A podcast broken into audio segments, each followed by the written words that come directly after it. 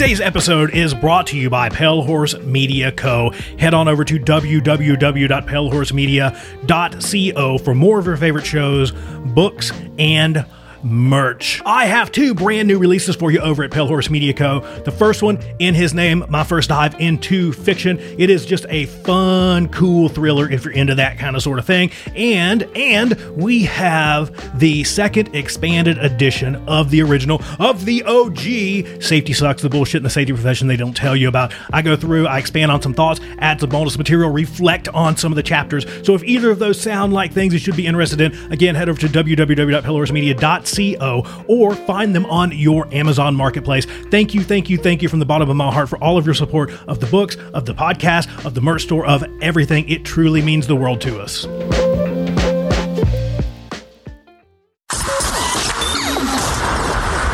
This, this, this, this show is brought to you by Safety FM. Welcome to Safety FM's virtual town hall. Here is our moderator for the event, the host of the Jay Allen Show and Rated R Safety Show, and creator of Safety FM, Dr. Jay Allen. Well, hello and welcome to this first town hall meeting ever being put on by Safety FM. I do appreciate you coming out here and taking a look at what we have going on today. Immediately, I want to just jump in, have some conversations on what is going on in the world today.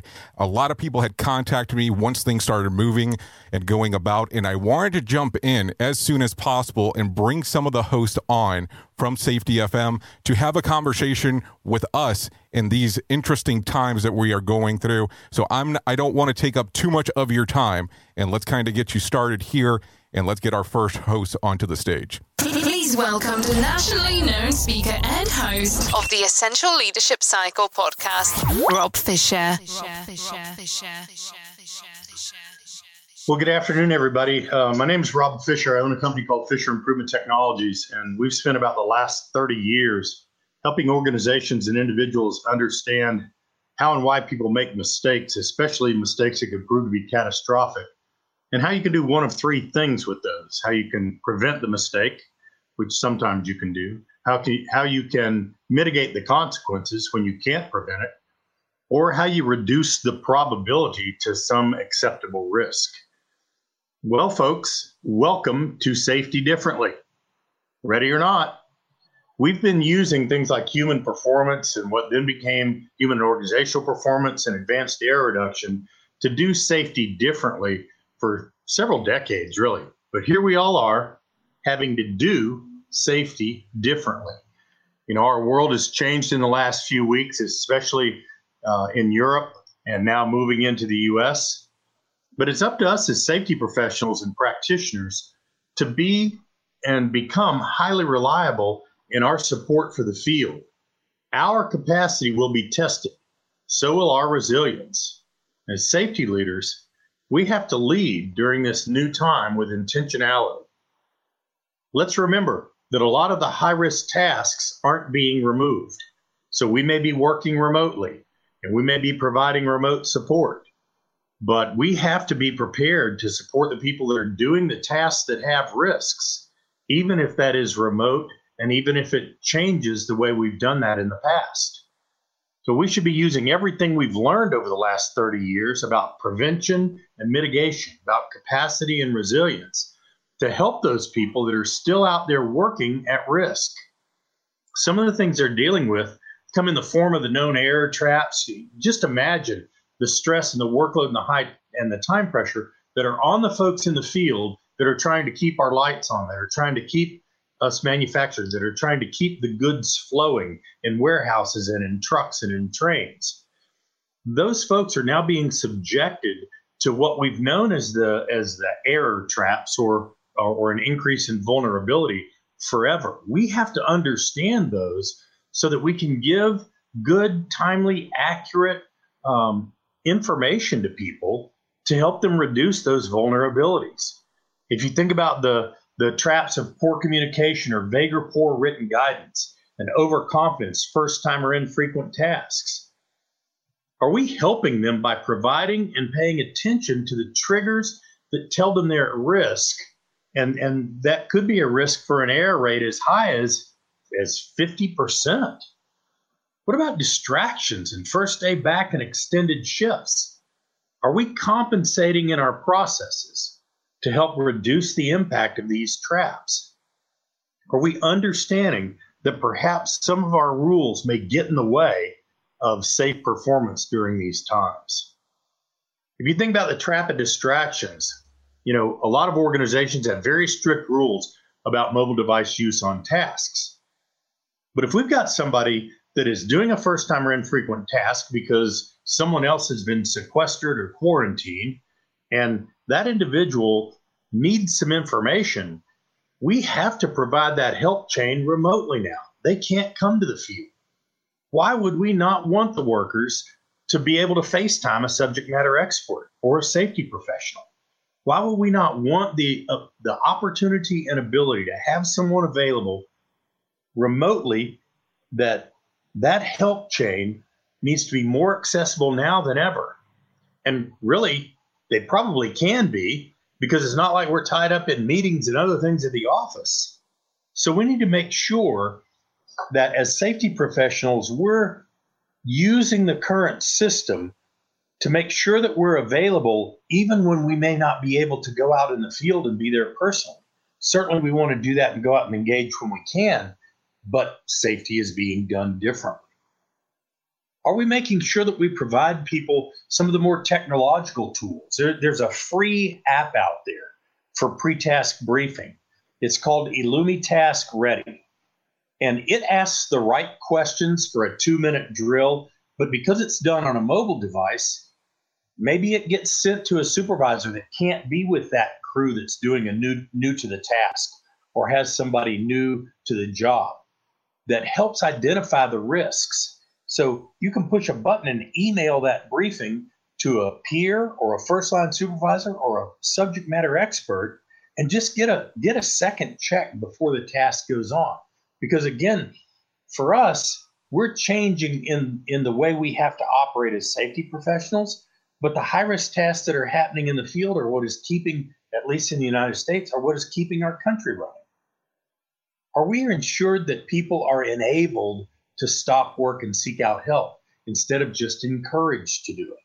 Have we given them the tools to identify for themselves when they are at risk so that they can self identify the vulnerability and then give them the tools to be comfortable stopping and seeking out help? How do I do that? Who is available? How do I get a hold of them?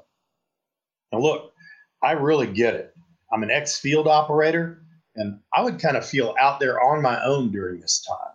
That can be a good thing or a bad thing. There's probably even some resentment that others are working from home when the field worker has to be out there conducting critical tasks. And, and they're as worried about their family as we are about ours. All of these things can be distractions. And as safety professionals, we need to help wherever and whenever we can to make it easier, easier for them to create safety. I mean, safety is what we do. It's not an outcome. That's old safety, is worrying about the outcomes. need to use things like the WITH model, understanding the work environment, individual capabilities, task demands, and human nature to make sure that people focus on some of the more important attributes. But the, two that are impacting people the most out there now is a match between the individual capabilities what with people being new to the task or, or, or coming back after 14 days or the first time task and the task demands. And those task demands may be shifting by the minute, by the hour, by the day. So the organization has to ensure that slowing people down to produce a safer environment or condition is imperative. And again, the supervisor, the the manager may not be able to be out there depending on the requirements uh, for sequestering to make sure that that happens. So we need to make sure that we're more available.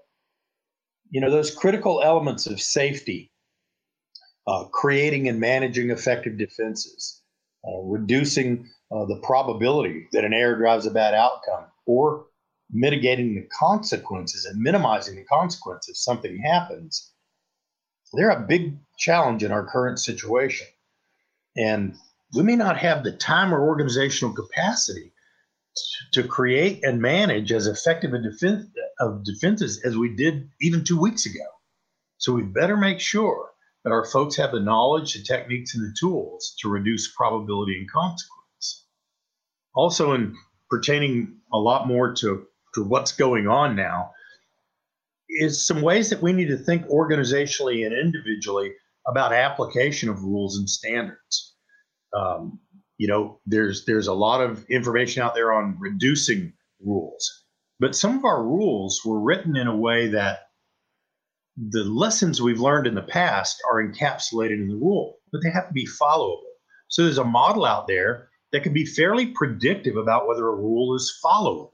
It's called deviation potential. It's it says that the probability somebody's going to deviate from a rule that could produce a potentially bad outcome is directly proportional to the difficulty of that rule and inversely proportional to someone's perception of the risk associated with the task and the potential somebody's going to see us. Well, if you think about that in the current situation that we're in, um, I got to tell you, it sequestering or staying home or, or working remotely isn't very difficult, but some of the rules that we have to follow related to cybersecurity are mentally difficult. They're hard to remember when they're not right there in front of you in the office. But also think about how we've been disserviced in displaying the perception of risk. Now, I think our country has a better perception of the risk associated with what's going on uh, with with the coronavirus now than we had a few weeks ago, and people are now starting to respond to that. But think about the fact that for weeks, we told people that young people were going to be okay. And we didn't know that. So we have to make sure that as safety professionals, we express risk in a way that people get it, that they can match their perception of risk with the real risk. Because not only has work as imagined changed, work has work as done has changed. And so as safety professionals, we need to change the way we help people do safety. Because in the end it's harder for us to help them remove the risk remotely. So i hope that's what uh, people were looking at. It's some of the things that we're focusing on here at fisher improvement technology and ways that we can get information to people in real time. And i'm going to turn it back over to jay well, thank you, Rob. I really do appreciate the information. Now, I want to let everybody know here's what we have going on. We are actually coming across on twitch.tv if you're watching the video broadcast version. Um, of course, on YouTube. We're also doing the Facebook groups and on some limitations on LinkedIn as well. We're also going to be available um, on safetyfm.com, safetyfm.live, and the different apps. Now, what I'm asking for people to do is to go to safetyfm.com if they have questions, and we will take those questions at the end, towards the end of the event. That way, we can actually have the whole panel of hosts answer the questions as they come about. So let's get ready to move on and go into our our next host coming up. Please welcome the host of the X Factor of Safety, Pedro Maciel. Welcome, everybody. I uh, hope everybody's having a wonderful day. Uh, this is a great, great time to be around and to understand that fear is not an option when it comes to fighting this global pandemic and epidemic, especially those that have children.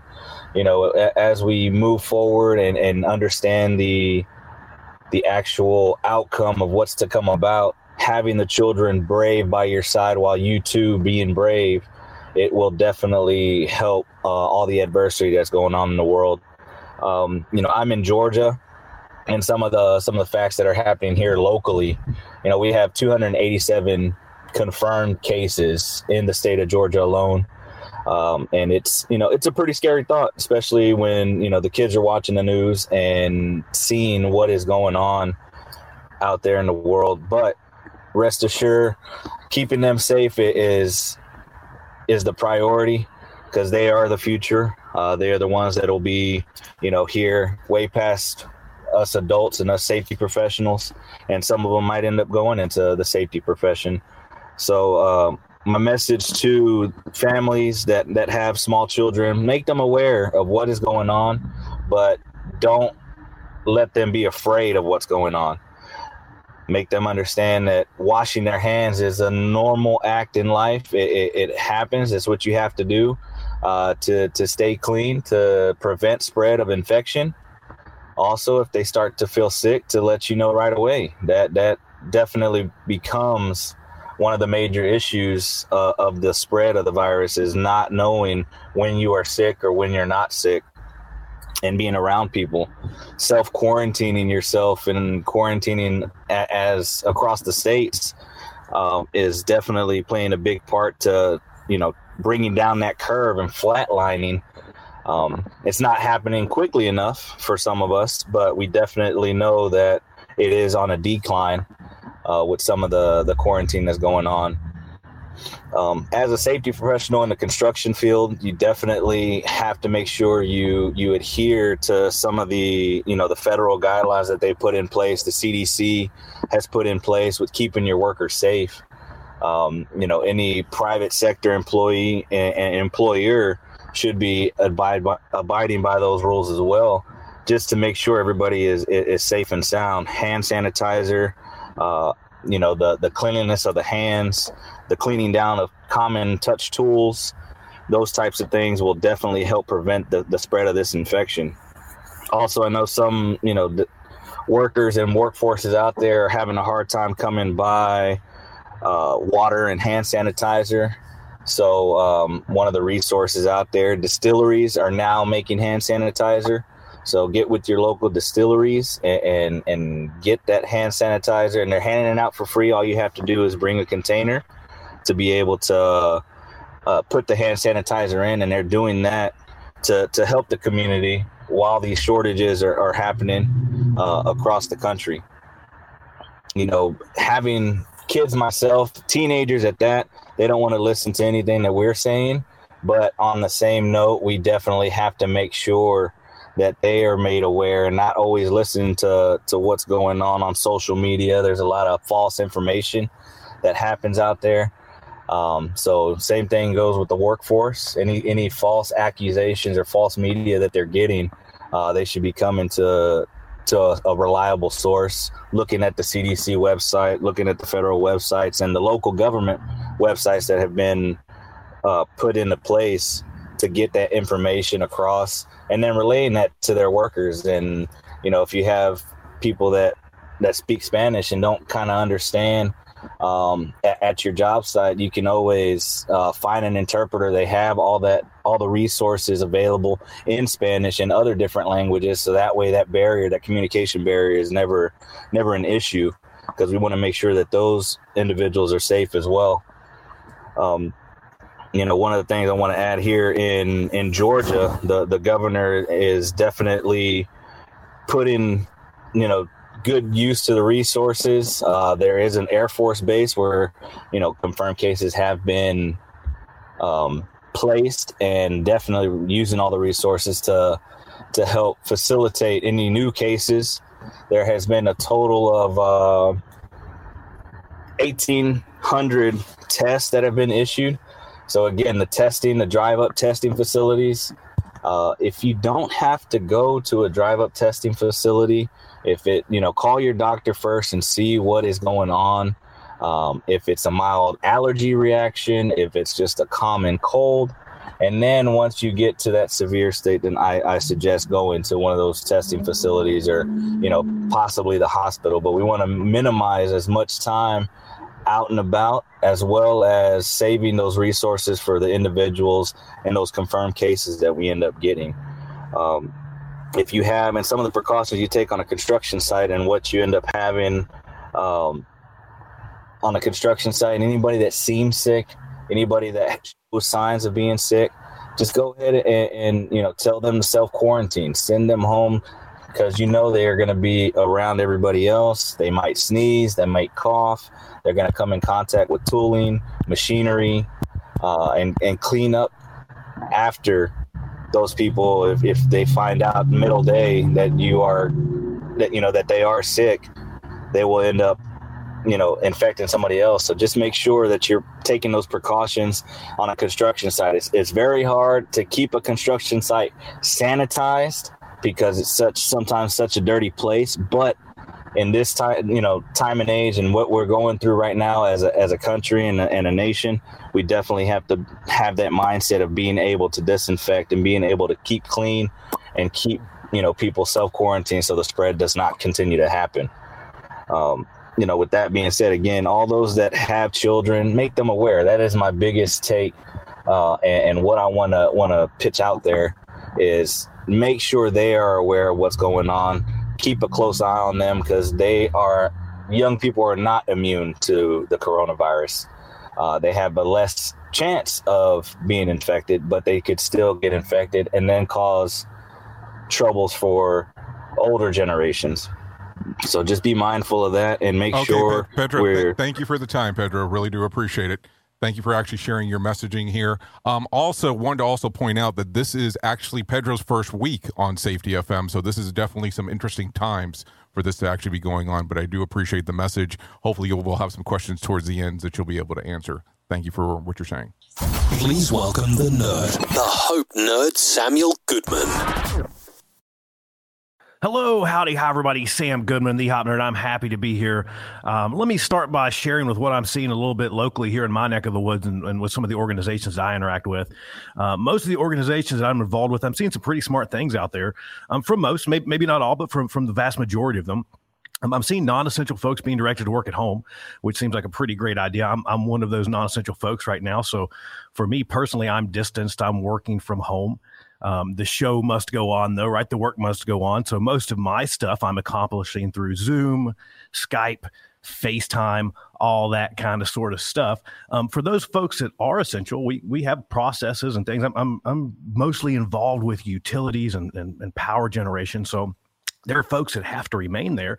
Um, for those folks that have to stay, I'm seeing those folks being socially distanced in place. Um, some of the practices that I'm seeing are, are, maintaining six foot distance from each other, no sharing of work areas, equipment. Um, it gets pretty interesting when you get in the control room of a power plant trying to keep folks six foot away from each other, but but they're making it work. Um, in our larger facilities around elevators, I'm seeing the limit or people being limited to the amount of folks that can ride in elevators, sometimes one, maybe two maxed. Um, I'm also seeing increased sanitization processes happening um, hourly, sometimes every half an hour. Um, one thing that I'm seeing starting to manifest here more recently is symptom checks, uh, temp checks upon entry. Um, we're in the midst, or at least some of the folks that I'm involved with, we're in the midst of, of, some outage season. So we have tons of contractors that are still arriving onto sites. We have tons of essential personnel that are still arriving to sites. Um, so as we're doing that part of part of their way in every single day, uh, they go through a symptom check station. They go through a temp check station, uh, which is pretty interesting. Uh, my significant other works in healthcare, and they're doing the same thing at their facilities. Um, as providers arrive to work, they're basically checking temperatures, and if they exceed uh, a certain point point, then they're being directed to go home and not come back uh, until that until that temperature lowers. Um, locally, I, am in the downtown Phoenix area. Um, locally, what I'm seeing is I'm seeing a lot of great things actually from local and, and state government. They're really stepping up to support local businesses and citizens. Um, the areas in which I'm, I'm, really proud, I mean, I'm seeing a lot of stuff from local companies. Uh, they're doing some really cool things. Restaurants are remaining open. Um, they're kind of going to drive through only, pickup only. Um, DoorDash is doing uh, basically a door, door doorbell ditching right now, to where you order your food, they'll drop it on your doorstep, ring your door, uh, and run away. But it works, right? Um, the one thing that I'm seeing is, I'm seeing a lot of panic in our local grocery stores. Uh, shelves are getting a little bit of bare or getting a little bit bare. Um, so it's it's pretty interesting to see some of that panic start to manifest. Um, local grocers are actually starting to counter that by um, offering certain shopping hours to more vulnerable citizens. Um, so from about 5 a.m. to about 9 a.m., there most of our local grocers are only opening to folks that are 65 years old uh, and above to allow them to get first pick at the things that they need. So I, I thought that that was pretty cool, and I wanted to share that. Um, for me, what I'm seeing out there is I'm seeing a lot of polarization, though. I'm seeing folks that some that are extremely optimistic and some that are not so much. And and the message that I really wanted to share here uh, is that I really believe that it's a time for balance. Um, too much optimism while diminishing the threat is going to risk more lives. Too much panic is going to risk more lives. So I think we need to find balance. And I think we help to promote that balance uh, as safety professionals by driving people to valid and real information. I know that's been said a couple times, but there's a lot of misinformation out there. So I think we need to continue to direct direct people to valid news outlets. We need to continue to direct, direct people to the CDC guidelines. Uh, we need to continue to promote the stuff that actually works. We know that social distancing works. We need to continue to drive that. We need to drive those solid sanitization practices. Um, with that being said, though, uh, it's a time for helping, not hiding. We need to make sure that we are reaching out. We need to be encouraging other folks to reach out to the communities, to their neighbors, to their families, to their friends, to make sure that they have the things that they need to make sure that we can be helping uh, in any way that we can. Um, from our profession, I think we need to act as the calming effect during this this kind of storm that's going on. Uh, again, I think we need to drive folks to balanced and valid information. Uh, I think we need to continue to drive preparedness, not panic, uh, and we really need to be helping each other and not hiding. Uh, and that's really all I've got. Back to you, Jay. Well, I really do. Appre- I really do appreciate that, Sam. I think that you covered some great information there, and definitely when we get towards the end here, I would really like to have some more information on what's going on with um how you were saying with your significant other and the healthcare process and how they're really going into some some of that detail. But I really do appreciate your sharing. So let's go ahead and move forward and go into our next host. Please welcome the host of the Safety Consultant Podcast, Sheldon Primus. Hey, welcome everybody. Thank you so much for this time that you've given me, and uh, I'm really excited about this town hall. So I'm going to break up my time into three different ways, if you will. So the three different ways that I am going to break up my time is I'm going to first talk about uh, being a plant super for the utility sector, and then uh, what we used to do with business continuity. And then the second thing I'm going to really worry about is like the EH&S component to what we're dealing with with the COVID 19. And then the third is just my plan as uh, the family plan itself. So uh, when I first got started, I've been actually in the wastewater field, so liquid utilities. Everyone's got to flush, right? You got to make sure that you can flush and you could uh, get that utility side going. So we always had business continuity plans. We've always had plans for pandemics. Uh, so your utility is going to be okay. first, let me let you know that if they're run well, so usually, what we had to do, we had to break away from some things that uh, was like just-in-time product ordering. Couldn't do that because for us, if there's a breakdown and a lift station's about to uh, back up into a street, you have to have another pump ready. You have to have another system ready. So uh, lean management might be something that you might have to start talking about when you are addressing pandemic preparedness in the future. Cross training is another one you might have to start thinking about cross training and when you do that you're going to have to step on some people's toes in between you know this department and that department you know it's like the crips and the bloods with these different departments right?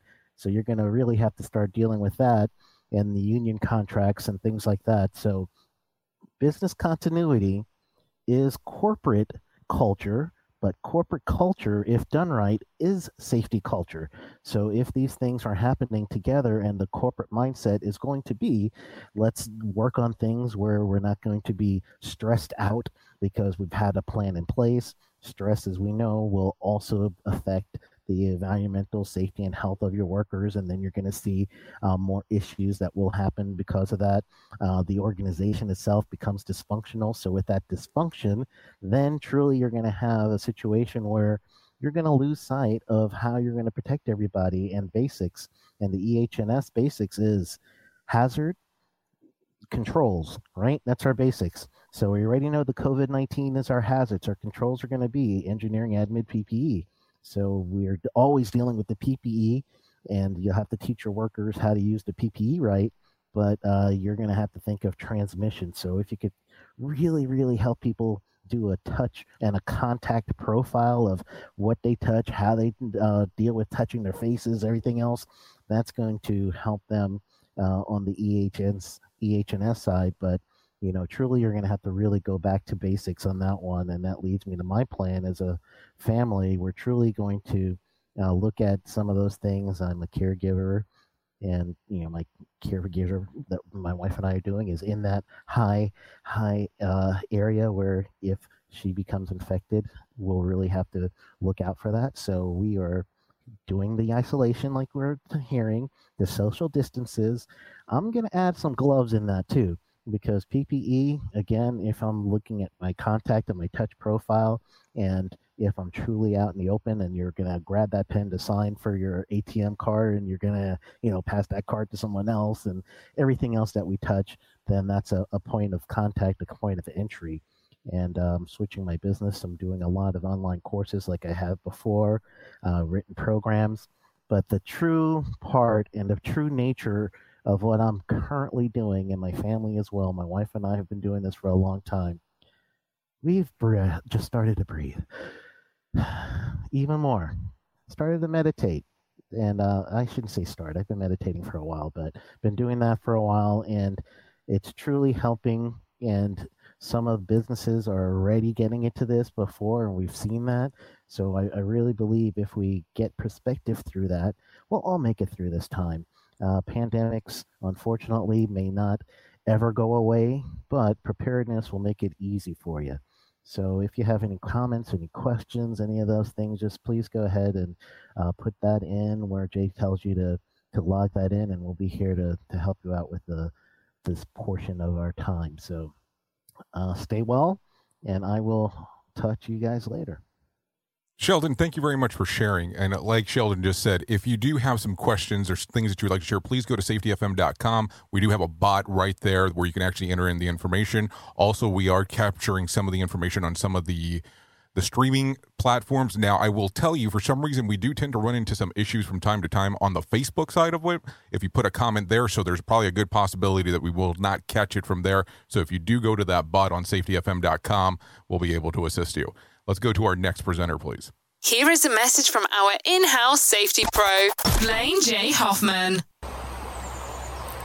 Hey Jay, hey everybody that's on the town hall. Sorry I could not make it uh, to the live town hall meeting, but I talked with Jay and he has graciously allowed me to record a message for you. I am uh, practicing a little social distancing right now uh, in the Smoky Mountains, the Great Smoky Mountains. Um, nobody around. We got the camper packed full of supplies. We have our own uh, restroom facilities on the camper and everything. And so uh, we're far away from most people. It was a good time to just take a break from everything. So I wanted to kind of just bring something up that's been on my mind as it pertains to the workplace. Uh, first, go to the CDC.gov uh, website for the COVID 19 uh, updates, and there is a tab for employer resources, uh, interim guidance for employers, and make sure you review those. But as I sit here, I want to, uh, to share with you about an opportunity that we don't want to miss. Uh, it's hard to think of things that are going on right now like like this and think of innovative opportunities and ideas but that's what we need to do as safety pros so take this opportunity to be innovative and think of alternative ways that we can engage people other than face to face. It's an opportunity for us to strengthen those outreach efforts as well uh, during these times. Things like um, training, you know, alternative ways of reaching uh, associates and employees, meetings, uh, toolbox talks, uh, stretches, stretching. You know, self-guided stretching is a good is a good thing to do now uh, because you don't want people huddling in large groups. Uh, you want to make sure they have sufficient space between them. Again, we keep hearing um, you know six feet or more, and so that could be difficult in some workplace settings. So self-guided stretching, uh, limiting meetings, but yeah, as safety professionals, we still need to be able to communicate, and we obviously we're people people, right? Um, that old uh, phrase. We still want to engage with workers. So think of this as an opportunity to be innovative and creative and uh, use make good use of technology obviously but you know that's what's going to be uh, tough uh, other things employers can do is staggering start and stop times if possible so that you don't have large amounts of workers coming into a building at one time staggering breaks and lunches. Uh, make sure that your cafeteria facilities are, you know, removing some some chairs to prevent people from sitting together in large groups. Um, things like that. But just get creative and stay vigilant. I wish I could. Uh, I'm going to see the recording of the town hall, but I wish I could be joining you live. But I just wanted to share sort of, you know, my two cents on what I'm going through right now and the way I'm looking at it. Uh, the lens that I'm looking through is okay. It's an opportunity to be innovative and to create new channels of communication and new ways to reach people uh, and stay ahead of uh, everything. But you know, just stay vigilant, as I said. And um, I love you all, all your safety pros. So keep doing what you do. Thanks. So truly do appreciate Blaine J. Hoffman taking the time to actually send a message in, even though he was unable to make it. So let's continue on with our next guest. Please welcome the host of Insight into Your Safety Culture, Dr. Tim Ludwig. Hey, everybody out there in Safety FM land. I know uh, there's an international audience, so it's a. I know this uh, this COVID virus is uh, impacting us all around the world and gives us an opportunity to uh, come together as a world community. You know what a difference a week makes. Oh my gosh! I mean, if you're like me, many of us went to like fully optimized or maybe even over optimized lives full of activity and stress and, and just in a week now we have sequestered lives kind of devoid of activity and and actually still full of stress you know with this uh, i guess silent army of virus just waiting outside our doors you know so nowadays we're into you know just we get all this these instructions on how to stay healthy and probably more to the point uh, how to keep our society healthy uh, to deal with this crisis you know many of the instructions out there are to literally do nothing yeah we're to stay at home we're to not gather in groups. And, and frankly, to me, and probably to you guys out there, it's a bit maddening. You know, the reason it's maddening is that, that we're humans, we're animals, we're active creatures. Uh, we're built, our bodies are built to act on our environment. We have brain systems, a limbic system and otherwise, that that, uh, that they're there to help us adapt to our environment so our uh, actions are more successful. We are not passive creatures until you know the end of the day when we plop in front of Netflix and, and become couch potatoes. Well, and in fact, you know, when our bodies are passive, it starts breaking down. And I bet a lot of you out there are feeling the same way if you've been at home for a while and, and you haven't exercised. This is the central premise of, of behavioral science. Uh, I'm, a, I'm a scientist. I work at a university here in North Carolina, United States. Uh, we're calling it Zoom University these days. Uh, and, and, behavioral science teaches us that behavior is an active phenomenon, it's not passive. Uh, in fact, we, we call this the dead person test. Although in our woke age, we should name it the dead person test. Uh, and the test is if a dead person can do it, then it's not a behavior because dead people can't behave. So we need to be active. We need to be active in this crisis. You know, as this crisis emerges, we're going to experience many heroes among us. There's going to be heroes. Certainly, our healthcare workers, our scientists, epidemiologists, the leaders among us, uh, podcasters, uh, Jay Allen, everybody is going to do uh, things, some things small, some things big, some things making a difference uh, large in many people's lives, some people just helping people one on one. Heck, the social dis- distancing that we're all doing right now is not only to keep ourselves healthy, but it's it's uh, primarily to kind of keep the sickness at bay, keep it at a management rate, so our healthcare facilities can keep up with the you know the critical cases. You know, in some ways, we're all heroes. Now, I work with a major grocery distribution warehouse. It serves about uh, 12 eastern states in the U.S. Uh, with about 1,500 employees and another 300 drivers. And uh, you know, as we consider the heroes of this crisis, we may also want to look at the businesses out there that provide the food, the fuel, the staples, and other other means for our lives. In the midst of this big scare, uh, I know at least 1,500 folks that are actively going out of their homes and laboring each day to make sure my family and some of yours will have access to food and staples and that that precious toilet paper. Uh, this grocery distribution uh, company had just welcomed a new president uh, back in the fall, and she's been very actively involved in our behavioral safety uh, teams that we built in the warehouse and in the transportation uh, delivery group. And as this virus started becoming a national emergency, uh, she knew her company would be called upon and to do extraordinary things for for our community, these 12 states that they operated in. You know, so she emailed me and she told me that it was really interesting. She told me that she considered this event of the virus to be a possible tipping point for her company. She saw it as an opportunity to, to up their game and visibly show value, you know, to their customers, the grocery stores, and to their customers' customers, which is me, like the consumer. and I agree. In fact, we're counting on on grocery distribution warehouses to have our back out there. And so her, her and I finally got a chance to talk. She was about to broadcast a company-wide video so all her employees could hear the important message about the COVID virus uh, outbreak and the steps the company is going to take. You know, now by this point, all of us uh, have heard, gotten messages from everyone from our employer to airlines, to insurance companies, or shipping services. Heck, I'm getting stuff from my yoga studio and wine club. You know, uh, her message, uh, she told me, would contain a lot of the same caring messages of concern for employees and families, and links to information, etc. Uh, but but the behavioral question she had for me was around warehouse security you know, being one with all the food and toilet paper, they had to secure the facility from outsiders. And her immediate problem was uh, that family members were coming by the warehouse and there were unlocked doors and things like that. And her message was going to be don't ask your family members to come, don't leave doors unlocked. And it sounds a lot like the kind of passive rules that we have in our safety uh, systems, right? Don't step in front of the hand truck while it's still moving.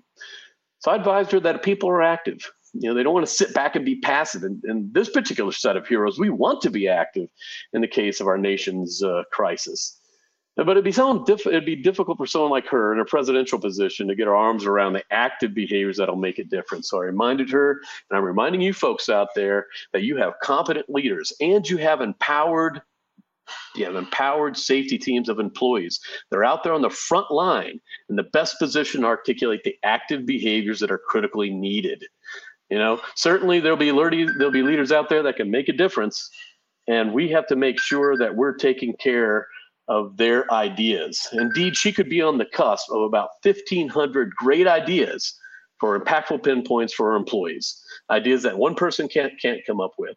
In fact, when each of her 1,500 employees come with those ideas, they're going out to her families and going out to the communities where they can influence them. So let's, folks, let's not be passive in the midst of this crisis.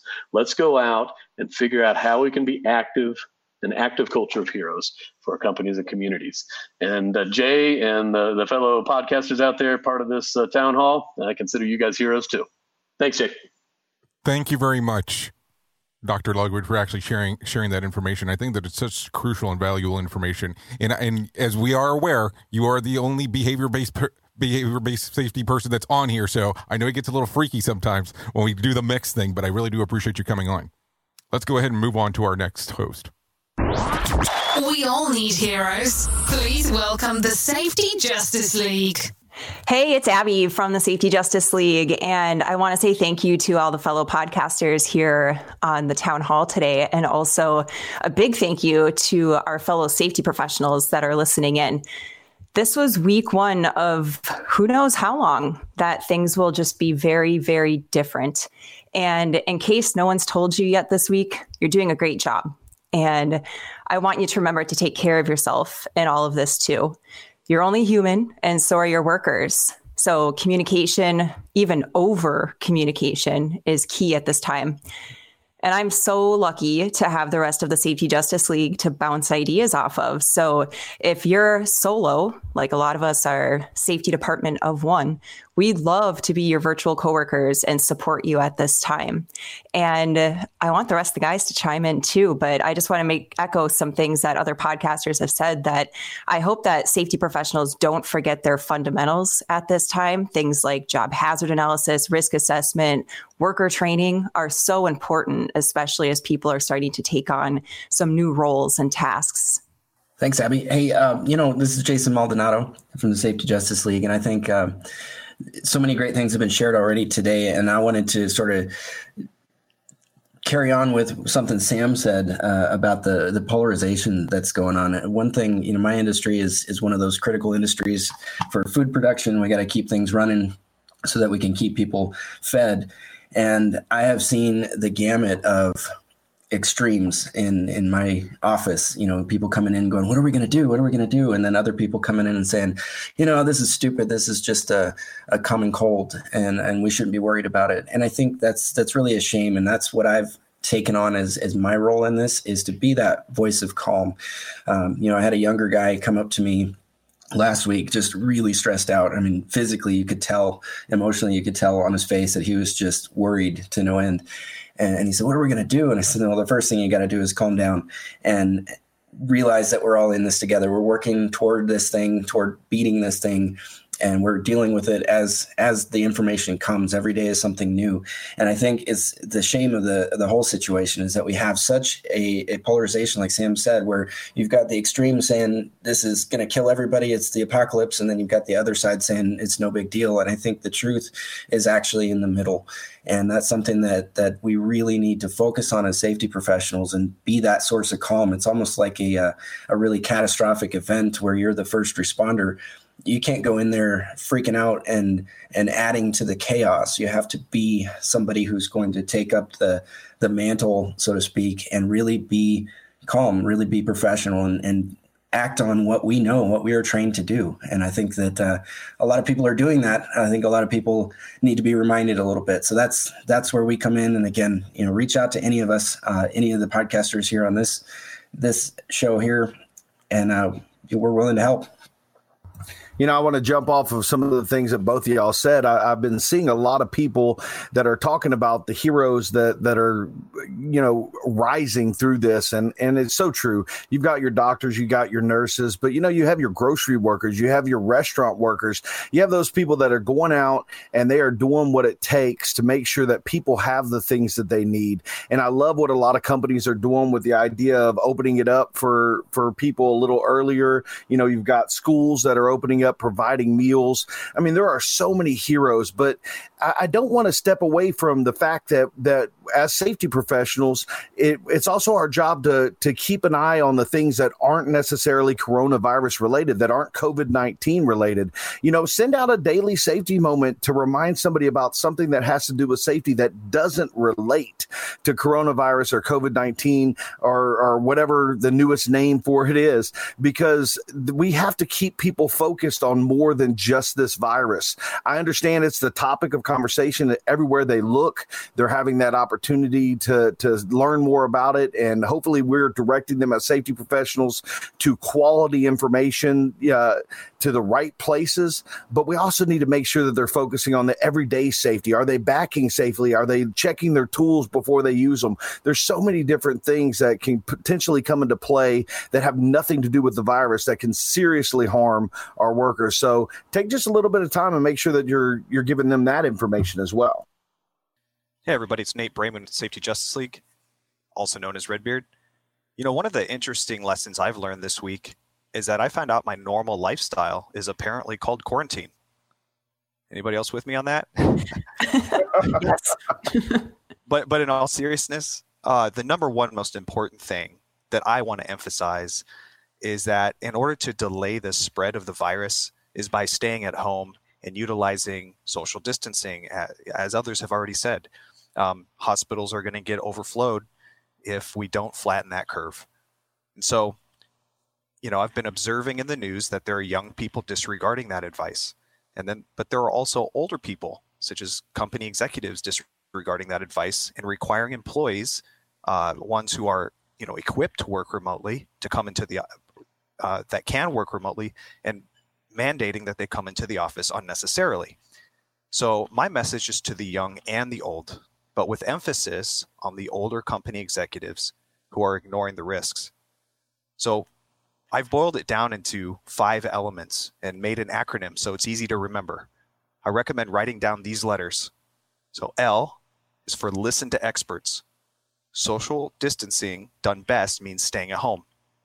I for imagine everyone is infected. Assume they are and take universal precautions. G for give employees space and trust. And M, don't micromanage. And lastly, A, assume the worst and hope for the best. And I think that by following these five letters, older executives can ensure the best outcomes, but it depends on you. I really liked um, Jason Lucas's reminder as well about that there's still operations going on. And while some of us don't work in super essential emergency types of operations, we're still working. And so the same safety stuff applies whether there's coronavirus or not. And so I want to make sure that our fellow safety professionals remember that as well, that we still have our regular stuff in addition to all this extra stuff. And I just want to make sure people are, are taking care of themselves, taking that time to maybe rest their brain at some point during the day, because I, I know there's a lot of frantic communication going on within our workplaces as well, and with each other, even too. And that can be taxing and exhausting. So find your outlets within your home. So I just just wanted to uh, jump back to what Nate was saying real quick. Um, what what were those letters again, Nate? Just uh, just I was writing down what you were saying. I wanted to make sure I got it right. Greg, the first one is L for listen to experts. The next one's I for imagine everyone is infected. G for give employees space and trust. M for don't micromanage. And the last one's A for assume the worst and hope for the best. No, I, th- I, I, like that. I like that a lot because I think that everything that you're you're saying is is really something that business owners need to be listening to, because I think it's important that they understand that you know it, social distancing for those that have the ability to do so, they should be doing it. That's why it's so key right now. Like we've got this podcasting. We don't we're not even in the same room. It sounds like we're always in the same room, but we're not. So it's nice to to have these outlets to maintain the social distancing but still get the messages out. So maybe within your organization there might be pathways of communication like this that you can use, whether it's podcasting or recording videos, like you see Jason's um, social media safety minute doing stuff like that, recording videos and posting them on your company intranet to help people get through their day or just short instructables on what they can do each day. But this is the time that safety and risk professionals can really shine with the different ways that we're able to communicate our message. So there was a question that just came in. I think it was Todd that referenced it in regards. Is it spelling out ligma? Uh, yep, that that's that would be the acronym. Okay. Anything else you guys care to share? No, thank you so much for the time, Jay. I think this has been an awesome town hall. I'm really looking forward to everybody else who has time to speak.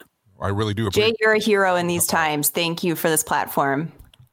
Well, I appreciate everything that everyone does that's that's on here. Now, I'm going to tell you, I really appreciate the information, and I there are some questions already coming in in regards of Ligma, so we'll we'll go through those there towards the end. Now, I know that most of the people that are on the actual radio station and on our streaming platform are safety professionals, but I actually reached out to a friend of mine to do me a favor, and when I reached out, he is not in the safety profession.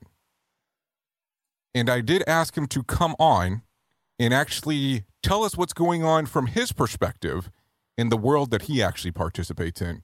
So here's our next guest. Please welcome Dustin Anderson from HGTV's Fixer Upper to the Safety FM Town Hall. Hey, my name is Dustin Anderson. I'm an entrepreneur out of Waco, Texas. I've got a residential and commercial glass shop, so a service industry, um, and then I'm a co-owner of a design company that caters to Division One sports programs. So to say, like most of uh, most businesses out there, that we've been hit by this is it's an understatement. Um, a couple things that are really interesting to me right now is I'm seeing a lot of industries pull together. The glass side um, is pulling together from an industry standpoint, from reaching out to each other, from borrowing supplies to get jobs done while they're able to get jobs done. Um, we've also seen some really cool stuff on sharing how people are pivoting. Uh, we've seen contact guards, like a sneeze guard for retail, so we're calling it a contact guard. Um, we've seen some of those things like come out brainstorming ideas, um, ways to help your your customers as well as as your employees. I think those two things go hand in hand. So um, we're looking at ways to take care of our customers from a standpoint of calling them, making contact, having conversations that that impact them um, from making sure that they understand that we get this, and if there's something that we can do to make them feel better about being in their house, then um, you know, then we're following those rules and, and, guidelines that they're putting forth. But even even more than that, you know, we're talking to our employees and we're asking them questions about what are you doing, like what's going on at home, is everybody okay, um, and then we're making sure they're comfortable being at work. And if they are, we're continuing until they ask us to not, uh, from a government standpoint, um, or or it shuts down. We've got a backlog, so we're able to Uh, we're able to have work right now, but you know the phone's not ringing, so it's very scary for everybody. I think we buckled down. I think we um, stick together in our industries, service industry across the board. Um, not that there's anything wrong with jumping and using the big guys, but I think it's great to use locally owned and operated when you're looking for something that you need um, in these service times. And then again, it's just uh, taking care of yourself, you know, being smart. I'm working from home today. Um, I did go in this morning and spend a little time at work, but I'm home this afternoon taking care of emails and, you know, going to all non essential people uh, working from the house. And I think that's a smart move. Um, another thing we're doing on the service side, on the glass side, is we're moving to a four day work week and we're shifting where um, employees aren't necessarily having overlapping schedules. And I think that helps. We also have the benefit of not being on top of each other because we're in and out of our office all day. So those are just a couple of things we're doing. Um, if I have any any advice for anybody, it's just stay calm. Uh, it's not a fire sale. It's we're going to have to endure. Um, this is definitely a marathon. It's not a it's not a quick race. It's going to take some time. It's going to take effort, and you're probably going to have to reach out. You're probably going to have to find others in your industry or others that are that are like you in a, a similar business, and you may have to ask questions. You may have to ask for favors, and if you're too proud to do that, well, you may see the repercussions being a lot harder than what they've been in the past. Outside of that, man, keep your head up. I hope all's well, and uh, best of luck to each and every one of you. So I really do appreciate Justin Anderson taking the time to do that because I know that he is also one of the spokespersons for glass.com. So taking time to do this was very, I appreciated him actually going out to make sure that he could talk to our audience in that particular regards. I'd like to go ahead and move forward and have our next speaker come up. Welcome to the author of the pre accident investigation and host of the pre accident investigation and known speaker, the one, the only, Dr. Todd Conklin. Hey, everybody. So, let me start by saying this things that never happen, happen. And I think the biggest challenge we have, and it is a challenge, is that our world changed. And not to put a depressing point on this, but the world we will return back to will not be the same world we left. And that's negative and sad, but it's also positive and it's an opportunity. And that's kind of where we are in this conversation. So I appreciate Ligma. I really like Jason's talk about the glass world. Let me add one more little uh, notion for you. So get out your same sheet of paper and write this down VUCA, V U C A. Now, VUCA really has to do with uh, uh, some industries call them black swan events. Uh, the world that Rob and I grew up in, we'd call it a low probability, high consequence event. But VUCA really stands for this idea of, of variability, volatility, uncertainty, complexity, and adaptation. Because what we're really dealing with now in our organizations is that the world that we thought we managed, the world that we built strategies for, the worlds for which we had plans and path forwards, the world for which we had an understanding of what would happen tomorrow, that changed.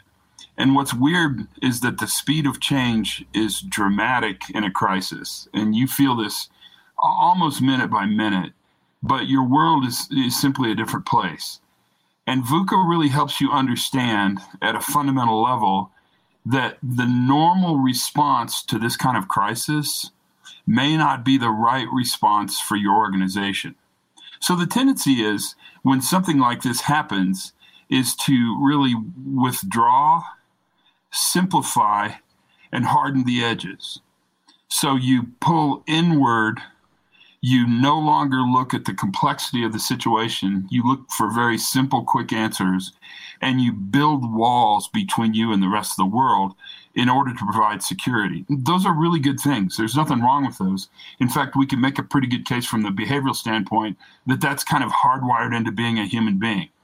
But the challenge we have is that really those responses are wrong and I say wrong with the most loving sort of attitude I can say that with. In fact, when you're met with crisis and uncertainty, probably you want to disrupt. So instead of simplifying, really look deeply into the context of the event because that'll help you.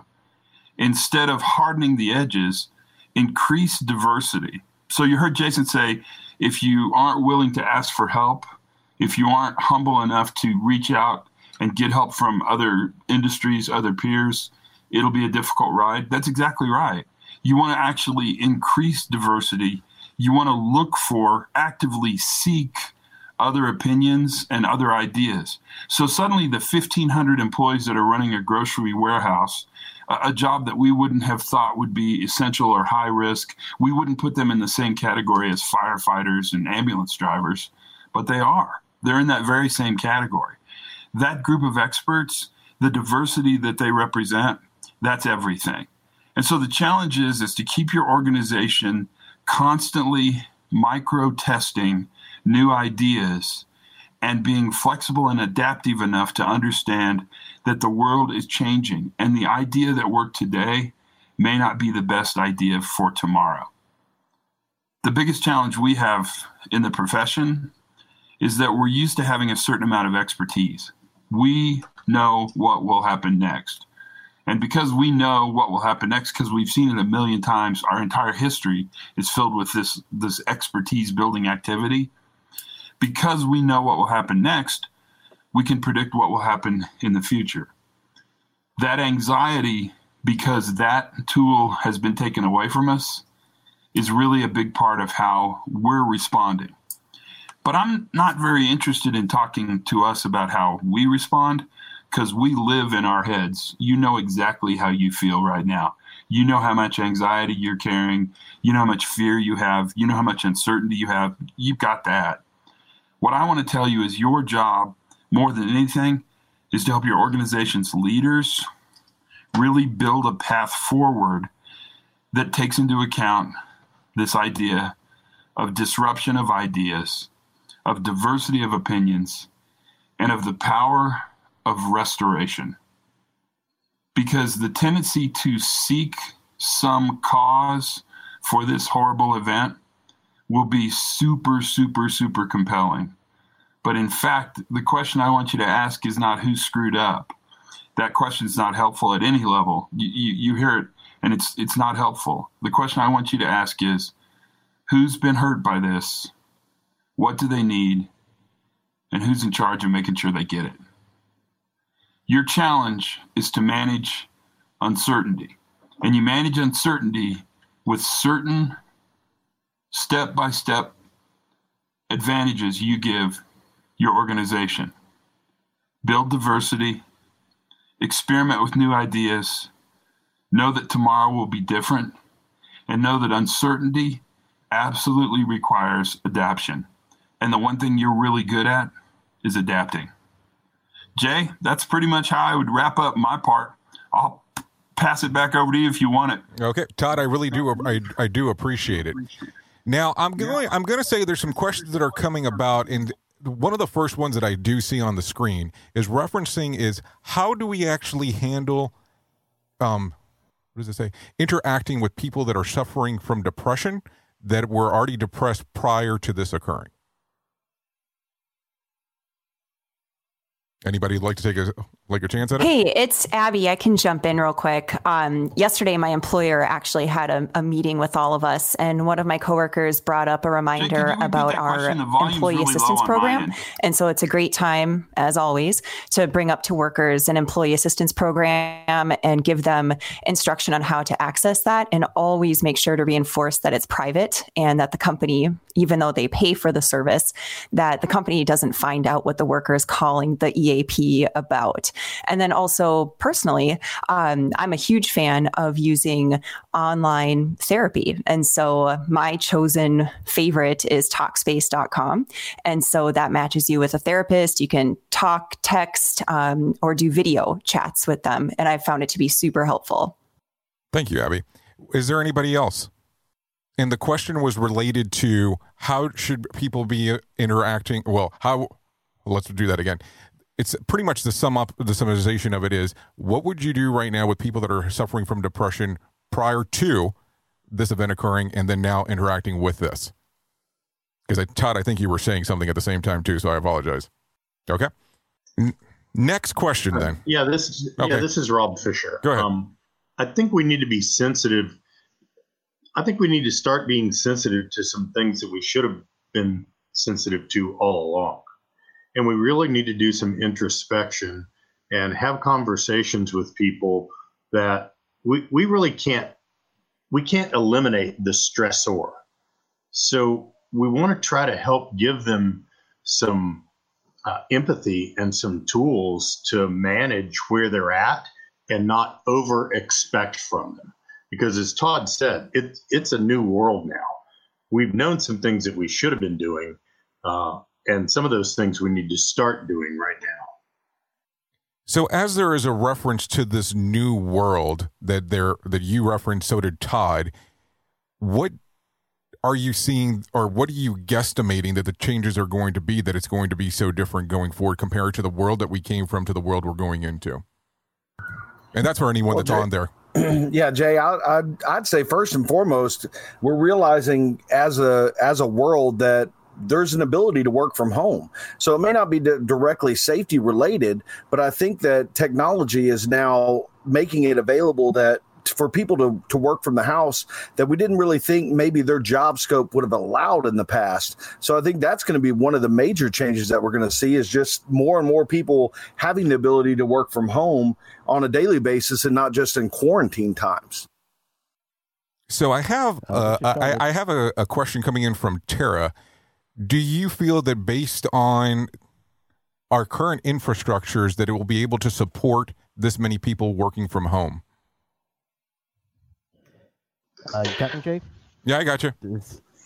Okay, uh, I'll I'll tackle both uh, if you guys don't mind. First, um, the last question. Truly, I, I, I- I think when you're you're thinking about what change is going to be, there's so many trickle down effects that's going to happen. So it's it's almost it's impossible to go through that crystal ball. But as you're looking at people staying home that can, then truly they have a way of still retaining money. But then if you're also thinking about you know, school closures and other things where there are families that are hungry, you know, and the kids were relying on that food, then you have food banks and all that. Uh, so hopefully that trickle down effect is also going to work out. But then you also have uh, the egg that just broke that can't be put back in is when there are people who are going to now work from home and businesses start seeing efficiency and start seeing things like that, uh, that might now start a second economy. That uh, yes, that's a good side, but then you have people who cannot get into that economy without training and everything else. So that's another part of Pandora's box that just opened that we're going to need to deal with as a society. And uh, the second question, um, and uh, can you read that one again? I, I kind of lost. It's my- related my to infrastructures. If it would actually, be, our current systems be able to handle all pe- all people working from home that are currently based on our current infrastructures, I think it's really related more along the lines of internet utilities along those lines. Yeah, I could only speak on the utility side because that's that's my career. Uh, but on the utility side, the liquid utility side, you always see uh, ebbs and flows. So you we have what they call diurnal flows. So basically, people wake up in the morning and uh, they'll start uh, consuming beverages or they'll start flushing whatever, and we expect a, a big flow in the morning. And then at night, when people come home, you'll get another big flow there. So the utility itself is rated by flows in the liquid utility side. So that means that now your government is going to have to see that uh, the flow pattern is going to change, and therefore you might actually need to start building more utility plants. Uh, so that's going to increase construction, and that's going to, you know, it's going to have a trickle down effect there as well. And then uh, you might also have to increase taxes in order to pay for that, and that trickle down effect again is going to have happen. And everybody with the broadband, if we're all working at home and we're sucking off the broadband, depending on what kind of system you have and infrastructure there, not everybody is going to uh, have a, a system that can support that. So that's that's another thing that that will be taxed. It's just how quickly can we uh, get those resources back. Thank you, Sheldon. Now, just one more question, real quick. I know that earlier Samuel Goodman was actually speaking. Um, he did make some references to some change to his significant other on how they were doing the work structure and that they worked for a healthcare provider. Now, wh- how long ago did you start seeing these particular changes, and were they enforced based on some of the suggestions that we're seeing online, or how did this come about? Hey Jay, this is this is Sam. This has picked up really over the past couple weeks. Uh, I just got a text from him, and, and that's kind of what he was going to say was that um, I'll just read from this a little bit to share with you some of the changes. Um, they had implemented some different type of documentation in around assessing for COVID nineteen symptoms. They've stopped uh, at their facilities. They've stopped admitting new patients. They discharge any patients that show symptoms of COVID nineteen to specific facilities that are designated to take them. They've also initiated employee health screenings uh, outside of the facilities. They have uh, any any person that shows up to work with a temperature of 100.4 or greater or greater uh, is is basically turned around at the door. Uh, anyone exhibiting symptoms of shortness of breath, sore throat, dry cough, uh, employees showing any signs of those remain outside of the facility until further notice. Uh, clinical staff showing signs or symptoms must be out of the facility for a minimum of three days. Um, let's see. They have gone farther to quarantine the facility. Nobody goes in and out as far as patients. No visitations from families. Um, only specific healthcare providers are allowed in or out. This is this is kind of manifested over the past three or four days. They've notified families that there are no visitations. Uh, they are using technology such as FaceTime and Zoom, Skype meetings to allow visitations to patients. Um, some facilities are allowing families to come up to the windows actually and, and see their families, um, but they're not allowing folks in. The, the facilities that, that he primarily oversees are um, longer rehabilitation facilities and some acute care facilities. Um, so we're not talking emergency medicine at this point. Um, but yeah, that's mostly occurred over the past week. Some of that has occurred over the, the past three or four days. Um, kind of going a little bit farther, also shared that they're seeing local field hospitals that are being set up outside of, of the main hospitals. Uh, on my actually on my way over to to do this broadcast, I, I noticed uh, at the, at our local VA there's there's two large field hospitals set up outside of the VA, uh, and they went on to share with us that um, they're doing those field hospitals to treat the normal bumps, bruises, cuts normal emergency room stuff. Military hospitals are set up; those, those centers are set up to deal with with trauma, not so much COVID nineteen, uh, and they're using the the primary primarily using the main facilities uh, to handle their cases of COVID nineteen. Uh, most facilities, it goes on to say, are on lockdown. Uh, again, essential providers only. So that that's mostly what what they're seeing in that in that that sector. Uh, a lot of that we're in Maricopa County uh, here in the Greater Phoenix area. Most of that is being directed by Maricopa County Health. Okay, thank you very much for really going into detail and really sharing that information, and and thank you to your partner for actually get, providing it as well. Now, I, I do appreciate to all the listeners actually taking the time out of their day to take a listen to this. Um, what we're going to do is we're going to take this information, we're going to put it out on a podcast version, potentially also a video format. Um, that way you can have it readily available for you can go back to some of the information talking about VUCA, talking about Ligma, talking about some of the different things that were mentioned by some of the panelists that were on here. Also, as well, make sure that you are staying safe. If you do actually have any questions, please feel free on coming to our website, safetyfm.com, go into the robo chat. I am trying to shoot back responses as soon as I can, as soon as I get the information. So thank you for doing that. And thank you for always being the most important part of Safety FM, and that's the listener. Thank you for attending Safety FM's virtual town hall. For more information, go to safetyfm.com. The views and opinions expressed on this podcast are those of the host and its guest and do not necessarily reflect the official policy or position of the company. Examples of analysis discussed within this podcast are only examples. They should not be utilized in the real world as the only solution available, as they are based only on very limited and dated open source information. Assumptions made within this analysis are not reflective of the position of the company.